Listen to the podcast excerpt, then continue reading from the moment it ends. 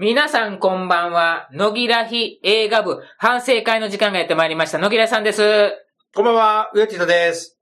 こんばんは、ゴーです。よろしくお願いします。よろしくお願いしますパチパチパチパチパチ。前回の答え合わせをしたいと思います。前回の答えは、怪物でした。今日も映画を見てきました。それでは、野木らしさんから点数を言いたいと思います。野木らしさん、70点です。おー。おー、うよちいたさんです。はい。10点です。おー。まあ、え？わかるけどね。えー、ゴーさんです。えー、50点です。おー。うんまあ僕は、まあ、長年見続けたから敬意を表してっていうところはあります。いや、野木らさんの70点低いっすよ。うん。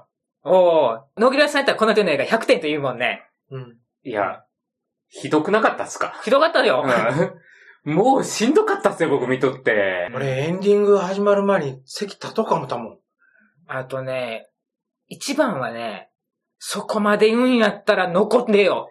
なんで帰ってきたってやつや。っていうかもう、その、あの展開がなんか唐突すぎてというか、お前、そこの時代にそんな思い入れあったみたいな感じをちょっと思って、そうよね。せめてさ、このシリーズのね、総括だったらさ、その、もろそのあの、救世主がいる時代にしろよって思ったんですよ。あそれだったら、ね。それだったらその、過去作とのつながりあるんはいではいはいはい、それは残るって言うわって思ったんですけど、あの、天才学者の時代ってさほどのなんか、そうなん思い入れない今回急に出てきたんですよ。うん。だから別にね、うん。そうっすかみたいな感じで。そうっす ね。か。冷静やな。まあ言うたらあれ残らんかったんは、天才学者が腕にアクセサリーつけとってんは見たけん、あ、繋がったんだなっていうのが、あまあ、こっちからしてわかるけど、あの主人公が言っとったという痕跡が現世にないから、結局言ってないってことなんよね。っていうかまあ、あのね、ヒロインに殴られて無理やり釣り戻されたっていうかうん。じというかまあちょっなんかと、逆にここでい。っそのこと言っとってくれたら、なんか、実は、とか言ううんて、実は主人公の愛用のあれが、現世でなんか誰かが発掘しよったら、ポコンと出てきて、お、これはとか言ったらうん。おもろいんやけど、あーあれだけ言うといていかんのかと思ってね。砂漠やったら残るか。で、あの、しかもその、その、昨今、うんこれを扱って、うん。本当に行って帰ってくるだけってあるかっていうね そうやね。絶対物語上の何かしらそのう、ね、なんか歴史改変するんよそう、ね。歴史改変するとか、ね、何かしらね、なんか、持って帰っちゃうとかそ持って帰っちゃうとか、過去、あの、向こうに置いてきたものが残ってくるとか、うん何かしらあるじゃないですか。うん本当に行って帰ってくるだけって。はぁっていう。で、なんか、今回の作品ってなんか、脚本が本当にしっちゃかめっちゃかだったんですよね。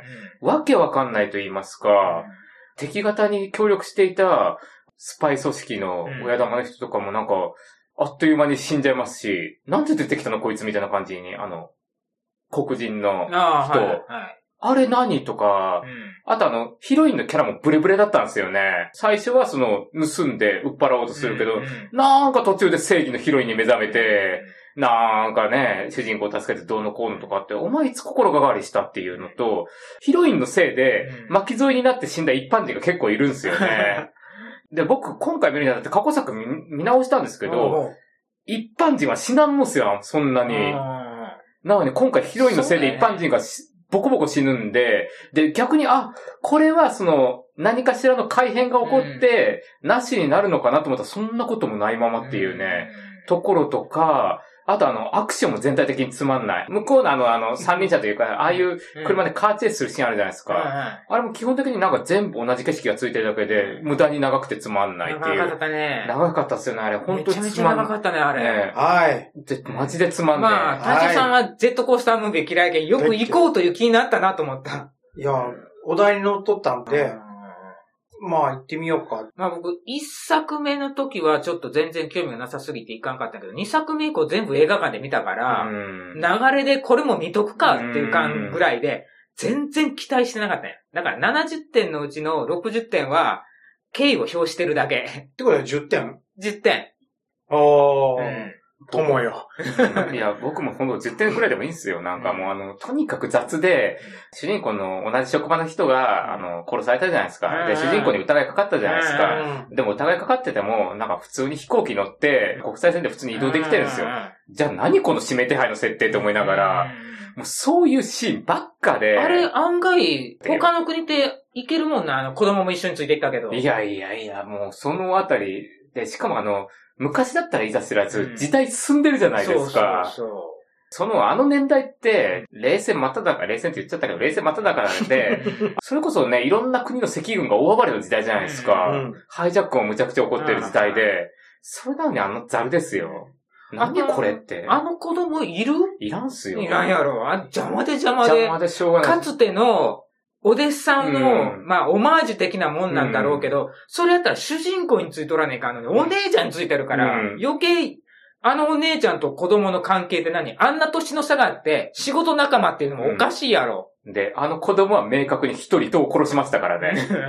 で、あのお姉ちゃんも意味わかんないのが、あの、向こうの三輪車のあのカーチェイスのシーンの発端となるのが、なんか結婚詐欺みたいなことで、うん、で、この設定もいるのかっていう、うん、そうそう。あの物語上何の関係もねえっていう。ね、何これって思いながら。で、その時にあの子供がなんか、なんか言えば、ごっこ遊びしとったやん。うん、ごっこ遊びでの本当の乗れるんかいっていう、ごっこ遊びってそれに付き合う大人のお姉ちゃんも、なんなんあれとかって思う。ていうか、あのごっこ遊びがいかにもわざとらしすぎて、ああ、絶対こいつ中盤でやるわっていうのがね、そんな見え見えの複製いらんわって思いながら。もうね。なんかごっこ遊びがわざとらしすぎる、ね、そうなんですよ、わざとらしすぎる。活躍させたいがための、ね、でもあの結局あの、着陸はできないから、あの、終盤で結局知らんおっさんのね、うんうんあいつをなんか、がたまたま寝てましたっていう設定で同情させるって、あいつ誰だよっていう。巻き込まれた方たまらんで、あれ。ねで、しかもあの、だからそういうのであの削るシーンがいっぱいあるんですよ。うん、今回無駄に長かったじゃないですか。2時間半っていうね。あとね、主人公といえばあの道具。うん、あの道具の活躍シーンがほぼない。うん。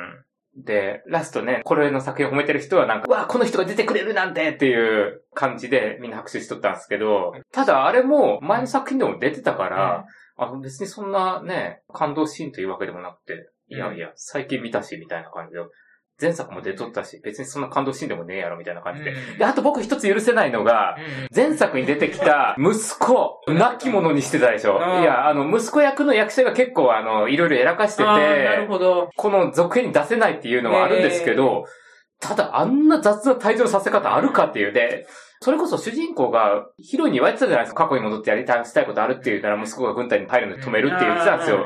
こんなんどう見たって伏線じゃないですか。今回狙ってるマックガフィンっていうかあの大物が、あのその、その行き来できる機能備えてるみたいなこと言ってたんで、ああ、これは雑に退場させたあいつを戻らせるための装置なんかなと思ったら別にそんなこともないって。で、あの装置の意味も僕いまいちよくわかってないんですけど、結局あれはどこで使ってもあの時代のあそこにあの出るっていうことなんですよね。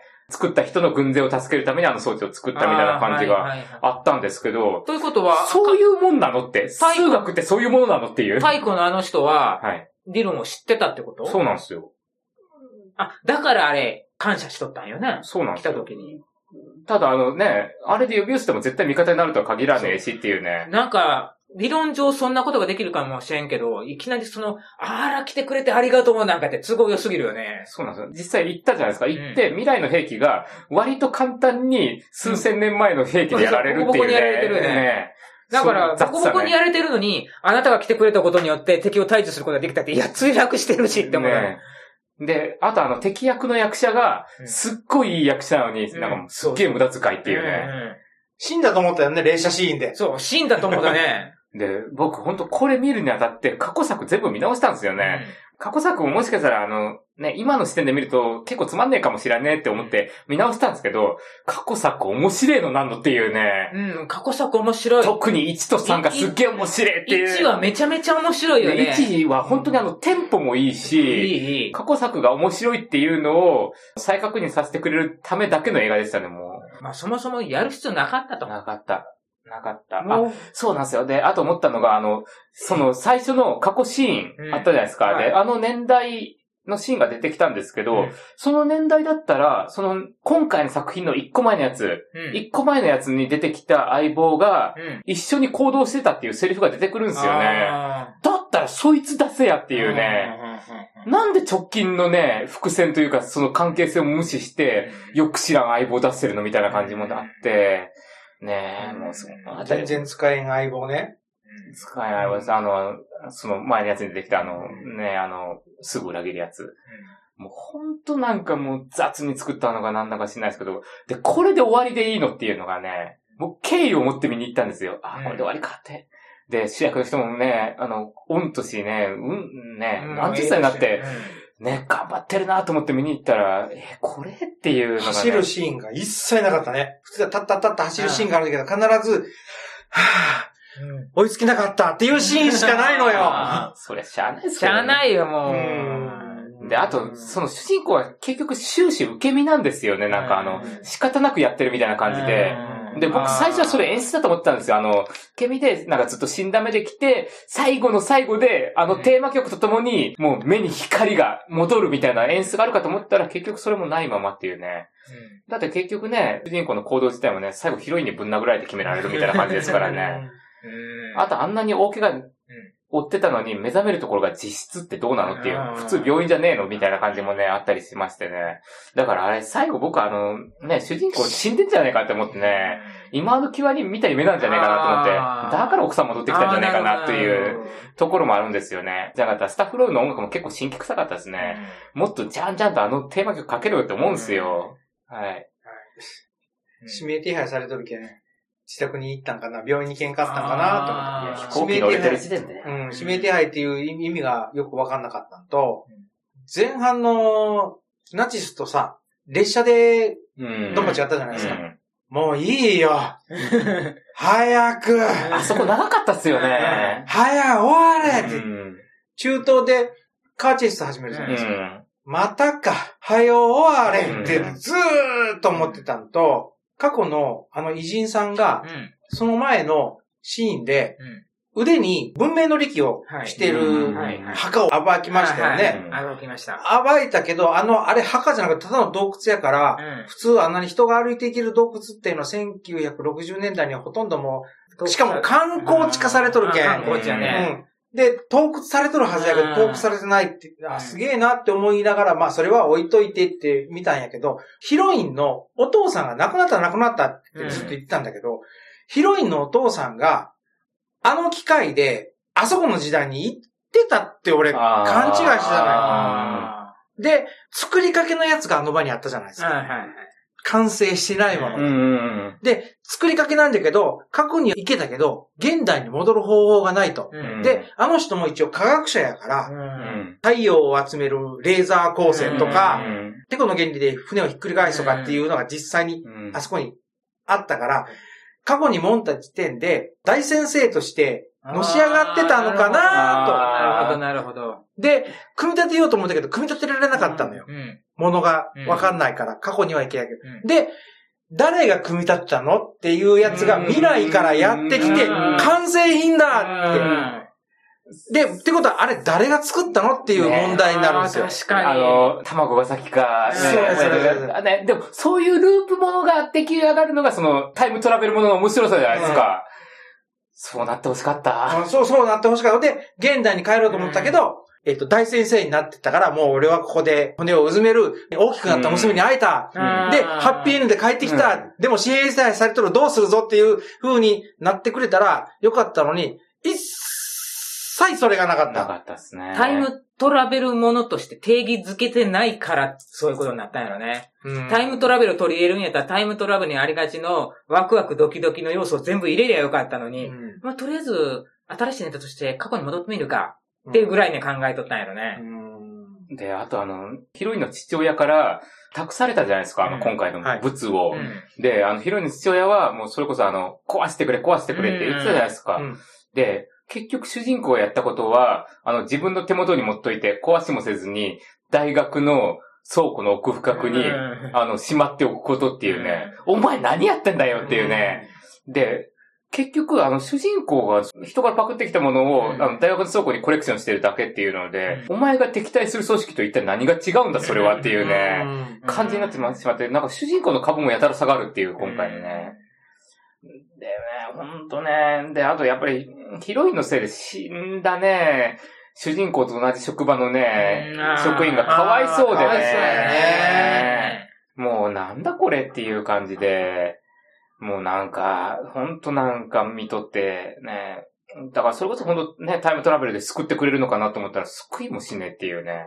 で、あともう一丁ね、敵役の人が腕につける文明の力を取り付けて時点で、うん。あ、これは、この人だと思ったのよ。うん。あの棺に入ってるのがあ棺に入ってるのが。この人やから、あうんってことは、このままあの時代に飛んでい。っーて、うんって思ってたら、ただ単に死体から物を剥ぎ取った大先生が、あはいはいはい。なんだ、うん。第二次世界大戦中の時の相棒やったおっちゃん、うん。おっちゃんがヒゲ面になったらこんなになるんかなとかって、じーっと俺、それを信じとったもんやから、それも肩透かしかな。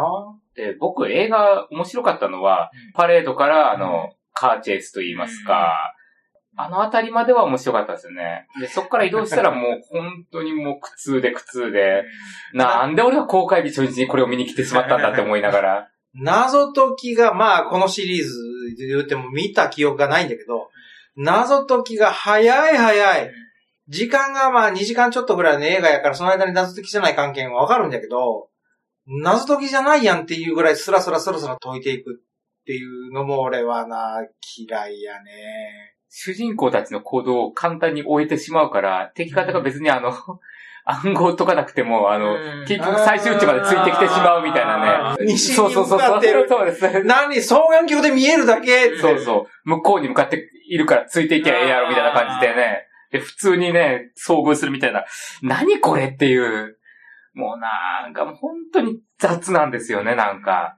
あの、潜水夫、重要な友達だ、なんとか、うんとかっていうで、出てきた人物がいろいろあるけど、うんあれは各作に出てきとって助けた人物なの？出てないと思うけど。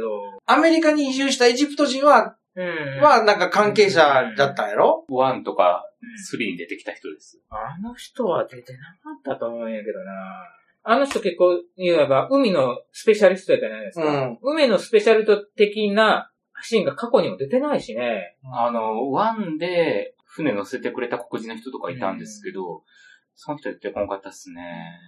それに深いところがどうのこうのって言って潜っていったけど、あれこれ普通に、まああの時代アクアラングななかったっちゃなかったんやけど、性能のいいのが。あれ潜れるよなと思って。で、浮上するときにいきなりボンやったでしょ？あれ、下手したら、まあ、時間が時間だったけど問題ないけど、潜水病って死んじゃうよと思って。あの、3分以内に戻ってこいというか何だか言ってましたけど、うんあれ、アクアラングってそういう仕組みだったっけというのはちょっと思ってしまったんですけど、血液中の窒素の含有量が増えるんで、で、それでっていう話らしいんだけど、ちょっとな、あの辺の説明がちょっと雑やなと思って。雑ですよ。本当に今回全般的に雑ですよ、もう。1、2、3はあの、雑でもなんかあの、ケレン味溢れると言いますか、うんあの、編集もキレキレだし、アクションもね、もう本当すごかったですし1、は良かったよ。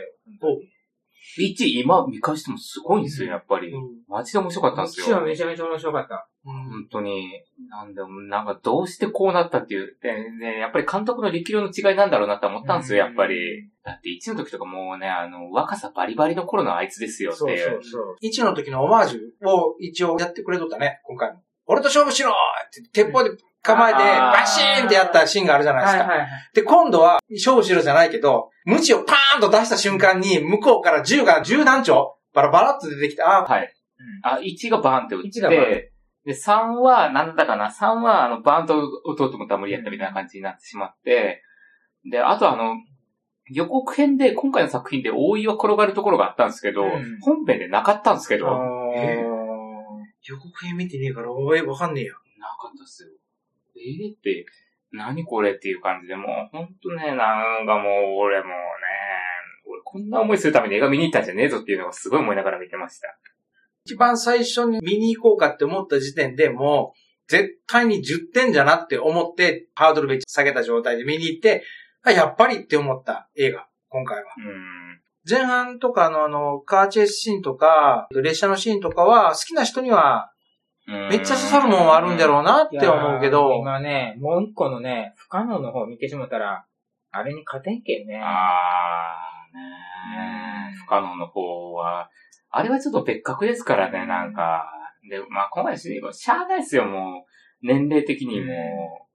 しゃあないんですけど、しなんか、もうちょっと、あと、それで見ると、まあ、本人に対して失礼かもしれんけど、CG で若い頃の顔作れるんやったら、一層若い時代の話にしとけよっていう。全編顔 CG でうんまあ、それやってしまうとっていうのもあるんですよね。で、それこそあの、老いたなら老いたなりに、完璧に頭脳戦の映画にしてもよかったじゃないですうか。ん。本当にあの、動くのは若いやつに任せうて、ん完全に頭脳戦みたいな映画でもいいと思いますし、そういう映画で面白いのいっぱいありますもん。まあ、このシリーズではないって言われたらそうかもしれないですけど、ねえ、ちょっとね、もうちょっとあ、なんか、あるだろうと思いながら見てましたね、ほんとなんか。ほんと、右肩下がりとはこのことだな、みたいな感じの映画でした。それでは皆さん、さようなら